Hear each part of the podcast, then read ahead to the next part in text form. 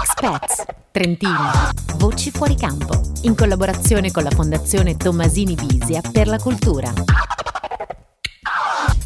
Buon Santo Stefano, benvenuti all'ultima puntata dell'anno di Expats qui su Radio Dolomiti. Oggi concludiamo in modo speciale questo giro del mondo che da settimane stiamo facendo incontrando i trentini che vivono all'estero. Fra gli expat trentini d'eccezione, lo sapete, in questi giorni abbiamo anche la nostra Samantha Cristoforetti che noi aspettiamo a terra ma che ora sta orbitando intorno al globo sulla Stazione Spaziale Internazionale. Questa sera abbiamo per voi una sorpresa perché oggi incontriamo un trentino che ha raggiunto punti punti ancora più lontani nel sistema solare. Vi portiamo niente di meno che sul lontano pianeta Marte. Molti di voi lo conoscono già, pochi forse sanno che lui è un trentino doc. Vi introduciamo il nostro graditissimo ospite di oggi con la sua scheda. Nome. Paolo Bellutta. Età. 57 anni purtroppo. Professione. Il nome corretto è rover planner, però in pratica quello che io faccio è guidare i rover su Marte. Da dove sei partito? Sono partito da Trento nel 92. Ora dove vivi? Vicino a Pasadena, che è un sobborgo di Los Angeles, in California. Segni particolari. Sono una persona molto curiosa, mi piace capire come funzionano le cose. Nel tempo libero? Faccio un po' di fotografia, mi piace viaggiare. Quando ho tempo tiro un arco e frecce. Una parola per definire l'Italia. Creatività. Una parola per presentare il paese in cui vivi adesso. È un mondo molto inospitale al momento, però a me piace un sacco. Io sono cresciuto in mezzo alle montagne, in mezzo al verde e per me vivere su un mondo che è rosso è veramente molto interessante. Il tuo motto. Non smettere mai di imparare. Me l'ha insegnato mio padre. Un saluto agli ascoltatori da Marte. Questi saluti da Marte che sembrano quasi un terremoto, un vento, sono esattamente il suono che si sente sul pianeta rosso. Ringraziamo la NASA, ringraziamo JPL e soprattutto il nostro ospite di oggi che ci ha inviato questo file. Paolo Bellutta, benvenuto, grazie per essere qui con noi questa sera. Ringrazio voi e saluto tutti gli ascoltatori Radio Dolomiti. Paolo, spieghiamo anzitutto dove lavori e di cosa ti occupi. Lavoro a JPL, Jet Propulsion Laboratory, che è un laboratorio di NASA che si occupa di missioni per l'esplorazione del sistema solare. Noi non sviluppiamo sistemi con persone a bordo, utilizziamo solo sonde robotizzate. Da quanti anni lavori per la NASA? Dall'estate del 99, quindi da 15 anni, e da 10 anni circa lavoro su missioni che esplorano il pianeta Marte. Ci sono solo 12 uomini al mondo autorizzati dalla NASA a guidare i suoi rover. Tu sei uno di questi e l'unico europeo. Raccontaci quali sonde hai pilotato. Ho lavorato con le sonde Spirit e Opportunity, sto ancora lavorando con Opportunity, Spirit poverina è defunta nel 2010 e lavoro naturalmente anche su Curiosity. Come si pilotano queste sonde su Marte? Purtroppo non possiamo guidare i veicoli in maniera interattiva. La distanza fra Marte e la Terra varia durante il corso dell'anno marziano, però la distanza minima fra la Terra e Marte il segnale ci impiega circa 5 minuti ad andare e 5 minuti a tornare, quindi non è possibile chiaramente eh, guidare con un eh, ritardo così grande. Quindi quello che noi facciamo è preparare una serie di comandi, li prepariamo in, in un botto e li mandiamo al rover e il rover li esegue uno alla volta in maniera totalmente autonoma. Spirit e Opportunity sono arrivate su Marte nel 2003, Curiosity nel 2012. So che lì alla NASA avete però delle repliche esatte di queste sonde che usate anche per fare i vostri test. Raccontaci un po' come funzionano questi grandi progetti. Prima costruiamo diciamo, dei prototipi, riusciamo a fare una simulazione completa del, di tutti i comandi che possiamo mandare al rover. Una volta che abbiamo eh, stabilito più o meno quali sono le caratteristiche di questi veicoli, li costruiamo con parti che riescono a sopravvivere nel vuoto e eh, sotto grossi livelli, alti livelli di radiazione.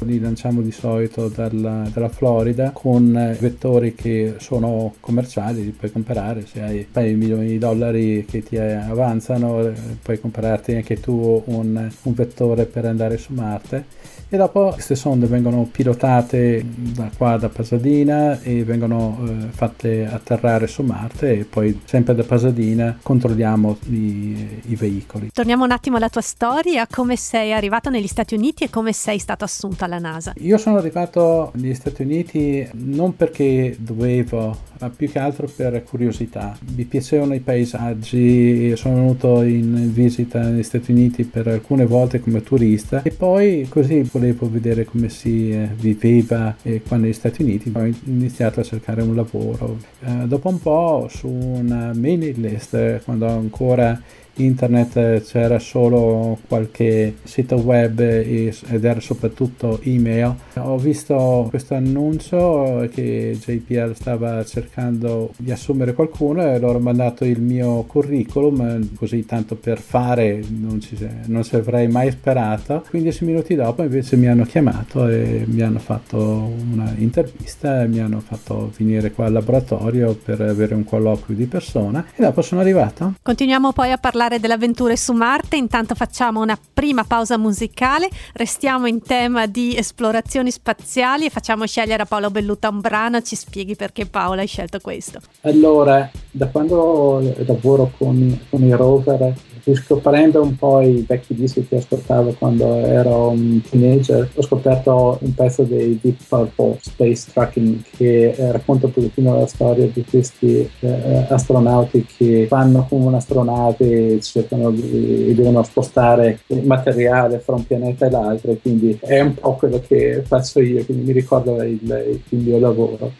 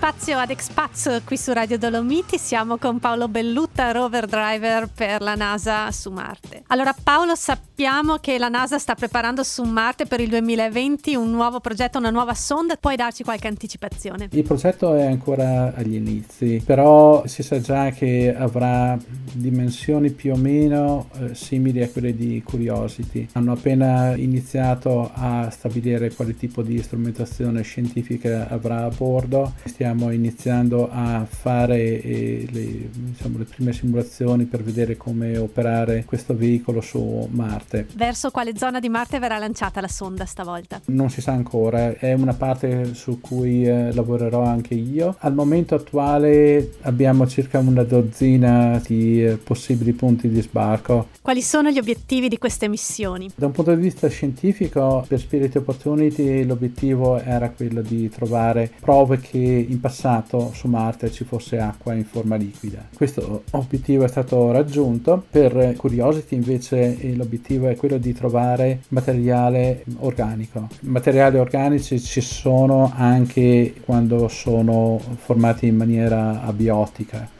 e quindi non necessariamente indicanti che c'è presenza di vita in questo momento su Marte o in passato. Siete soddisfatti finora dell'attuale missione di Curiosity e dei risultati? Oh sì, gli obiettivi scientifici e, i risultati scientifici a volte mi passano sopra la testa, non, non, riesco a capire tutto quello che mi spiegano. Però ci sono delle cose che a me hanno, hanno colpito molto. Ad esempio, per the Opportunity abbiamo trovato rocce che sono formate in presenza di acqua liquida però erano formazioni rocciose in laghi, mentre Curiosity è arrivato a un delta di un fiume e si vedono questi, questi sassi levigati dall'azione dell'acqua e non è possibile che siano stati levigati in questa maniera dall'azione del vento perché sono troppo grossi e in più li troviamo in una, in una matrice, viene chiamata, in un letto se vuoi di, di fango ormai ridotto a, a, stato solido, stato roccioso. Questa cosa qua mi ha,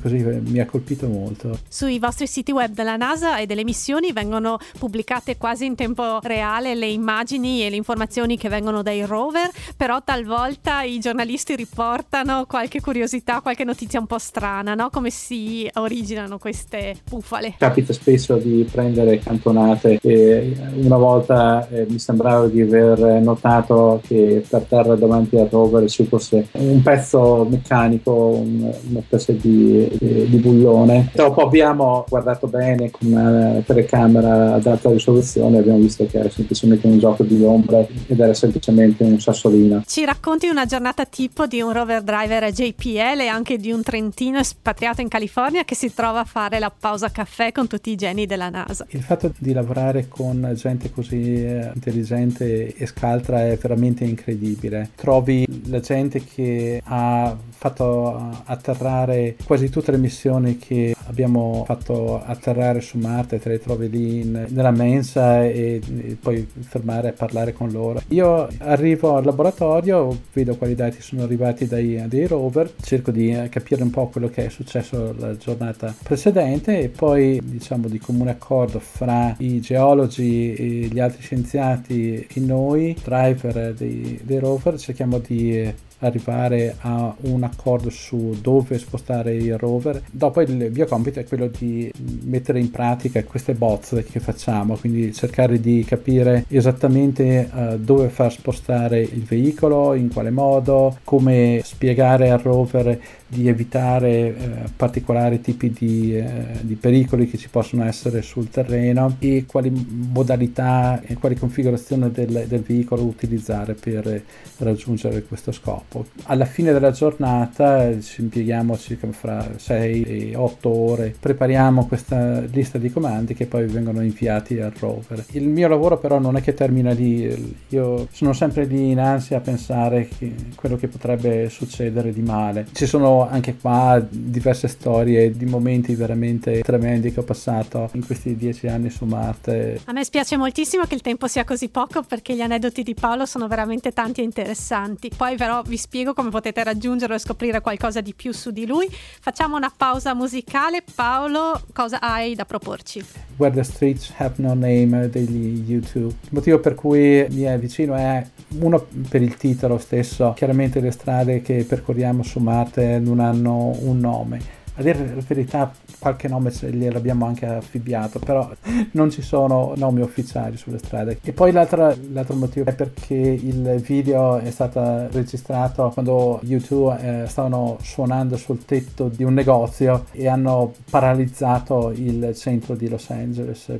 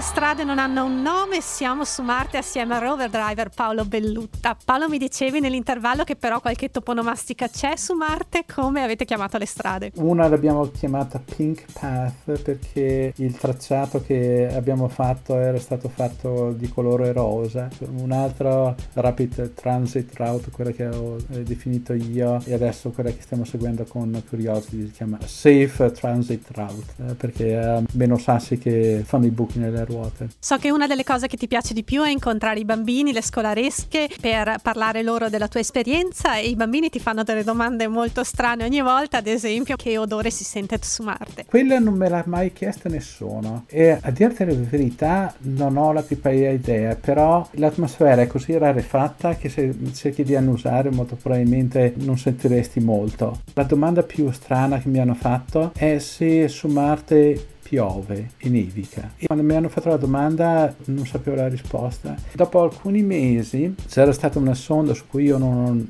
non ho lavorato, una sonda che è atterrata eh, su Marte un po' più vicino ai poli questa sonda si chiamava Phoenix. Eh, questa sonda aveva una strumentazione, aveva un eh, laser a bordo e questo laser ha rilevato che c'erano dei fiocchi di neve che stavano scendendo eh, sulla superficie e quindi effettivamente su Marte ogni tanto nevica, però deve essere vicino ai poli. Ed è neve di, di acqua eh, non neve di ghiaccio secco. Autisti marziani, come costruire un robot spaziale e guidarlo su Marte, è il titolo del tuo libro che è appena uscito per Zanichelli. Vuoi parlarcene un attimo? Sì, il libro parla di eh, come si fa a progettare e costruire una missione eh, robotizzata per Marte. Si parla anche di, eh, di, dei rover che, eh, che ho guidato, un po' più nei dettagli di come si fa a guidare queste macchine e, e alcuni aneddoti di, di, varie storie che sono successe nel corso degli anni. È indirizzato più agli adolescenti, però io ho cercato di, di tenere le cose più semplici possibili. Potete trovare il link del libro sulle pagine di Expats dedicate a Paolo Bellutta sul sito www.radiodolomiti.com dove trovate anche tutte le fotografie della NASA e di Paolo Bellutta e anche i podcast di tutte le puntate di questa stagione di Expats. Abbiamo fatto sentire in apertura il suono di Marte, spiegaci però in verità com'è prodotto. Il veicolo ha a bordo una unità che riesce a misurare le vibrazioni del rover, intanto che si muove sulla superficie. Io un giorno per questioni puramente tecniche ho convertito questi segnali in suoni volevo vedere se una delle ruote di Spirit si era incagliata su una, su una roccia e dopo così mi è rimasta questa, questa, idea e ho pensato di raccogliere i dati dell'intera missione e di trasformarli come suono. Come si vive da italiano negli Stati Uniti? Chiaramente la mia è una situazione molto privilegiata, non mi manca niente, eccetto che i rapporti interpersonali qua negli Stati Uniti sono estremamente difficili. Fare delle amicizie amicizia con gli Stati Uniti è veramente molto, molto difficile. Io pensavo che le difficoltà di, di, fare amicizia dipendessero dal fatto che io sono arrivato negli Stati Uniti quando ormai ero già adulto, mentre eh, ho scoperto che anche i miei figli che hanno iniziato a vivere qua negli Stati Uniti eh, quando avevano uno o due anni hanno lo stesso tipo di eh, difficoltà. Quindi noi italiani dagli Stati Uniti non abbiamo sempre tutto da imparare, vero? Se posso fare una critica, mi piacerebbe che ad esempio l'Italia sta importando un sacco di cose dagli Stati Uniti e non sto parlando solo di, uh, di iPod, e iPad, i vari telefoni. L'Italia sta importando le cose brutte degli Stati Uniti e vorrei che importasse invece le, le cose belle che, che, gli Stati Uniti eh, hanno, come ad esempio i servizi eh, qua sono decisamente a un livello superiore rispetto a quello che troviamo in Italia, cioè le cose funzionano un po' meglio. A dire la verità il sistema sanitario italiano e il sistema educativo italiano sono migliori di quelli degli Stati Uniti, secondo me però eh, diciamo in generale le, le cose qua funzionano un po' meglio. Pensi che tornerai a lavorare in Italia o in Europa comunque? Mi piacerebbe eh, tornare in Italia. L'Agenzia eh, Spaziale Europea sta sviluppando un rover per Marte che si chiama ExoMars. Fra l'altro il centro di controllo di questo rover dovrebbe essere fatto a Torino. Eh, questa missione dovrebbe essere lanciata nel 2018, però è stata posposta diverse volte. Mi piacerebbe essere coinvolto in questa, in questa missione. Sarebbe una, una, chicca per me riuscire a fare quello che ho imparato qua e farlo lì in Italia. Un'ultima pausa musicale. Paolo, sceglici la canzone che ti ricorda l'Italia. Beppe Gambetta è un chitarrista genovese. Questo brano, Margaritine, mi piace perché è una storia abbastanza divertente ed è in, in dialetto genovese, però eh, per certi versi è abbastanza simile anche al, al dialetto trentino, almeno in questa canzone. Margaritine, con che fa freddo, chi l'avanza, l'avanza, la vie, avanza la vie.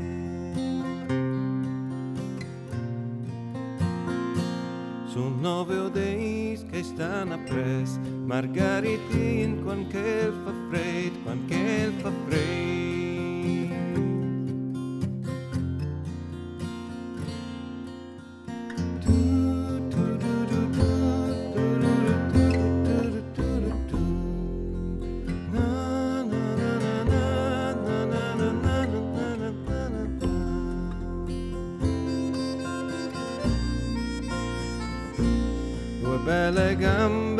Una bella vita, troverei pa candela più dritta, candela più dritta.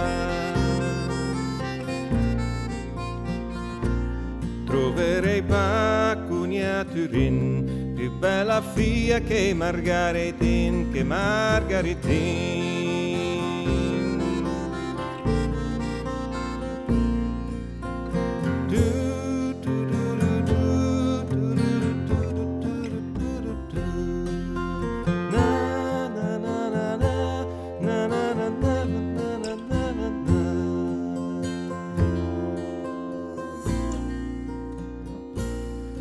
La vedessi poi ballet, porta le gambe, porta le gambe che fanno amore.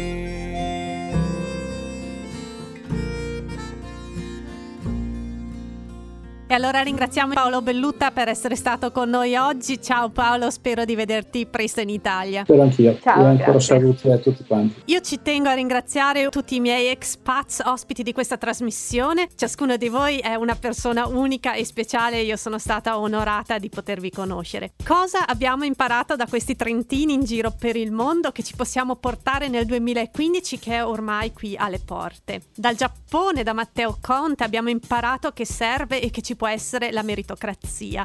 Dalla Tunisia con Giorgia De Paoli che ci occorre grinta, tolleranza, curiosità e con quelle il destino non è mai segnato in anticipo. Dalla California abbiamo ricevuto dal console Mauro Battocchi l'input che in Italia si vive bene, ma che bisogna dare uno sguardo all'estero, imparare dalle esperienze e riportare qui le eccellenze. Dalle Filippine ci è arrivato l'esempio di Paolo Moss che ci ha dimostrato come non esiste un unico ritmo per vivere la vita, si può cambiare punto di vista ed essere felici. Abbiamo imparato dalla Cina con Mauro Cristofaletti che nel mondo ci sono tante società e tante culture e che noi possiamo scegliere quale abbracciare. Dalla Cambogia dove a base Thomas Cristofaletti ci è arrivato il coraggio di stravolgere la vita seguendo le proprie passioni e dagli Emirati Arabi Uniti Mirko Dalenogare ci ha detto che anche noi italiani abbiamo qualcosa di importante da esportare, i valori della famiglia e dell'amicizia. Ed infine oggi da Marte il grande Paolo Bellutta, l'avete appena ascoltato, ci ha proiettati nel futuro futuro. Io ringraziandovi per averci seguiti in tutte queste settimane vi lascio con l'augurio che il prossimo anno inizi per voi all'insegna di tutti questi spunti con una vita ricca di soddisfazioni, creativa, piena di amore e di coraggio. Un abbraccio a tutti da Federica, grazie e buona serata.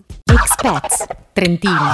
Voci fuori campo. In collaborazione con la Fondazione Tommasini Bisia per la cultura.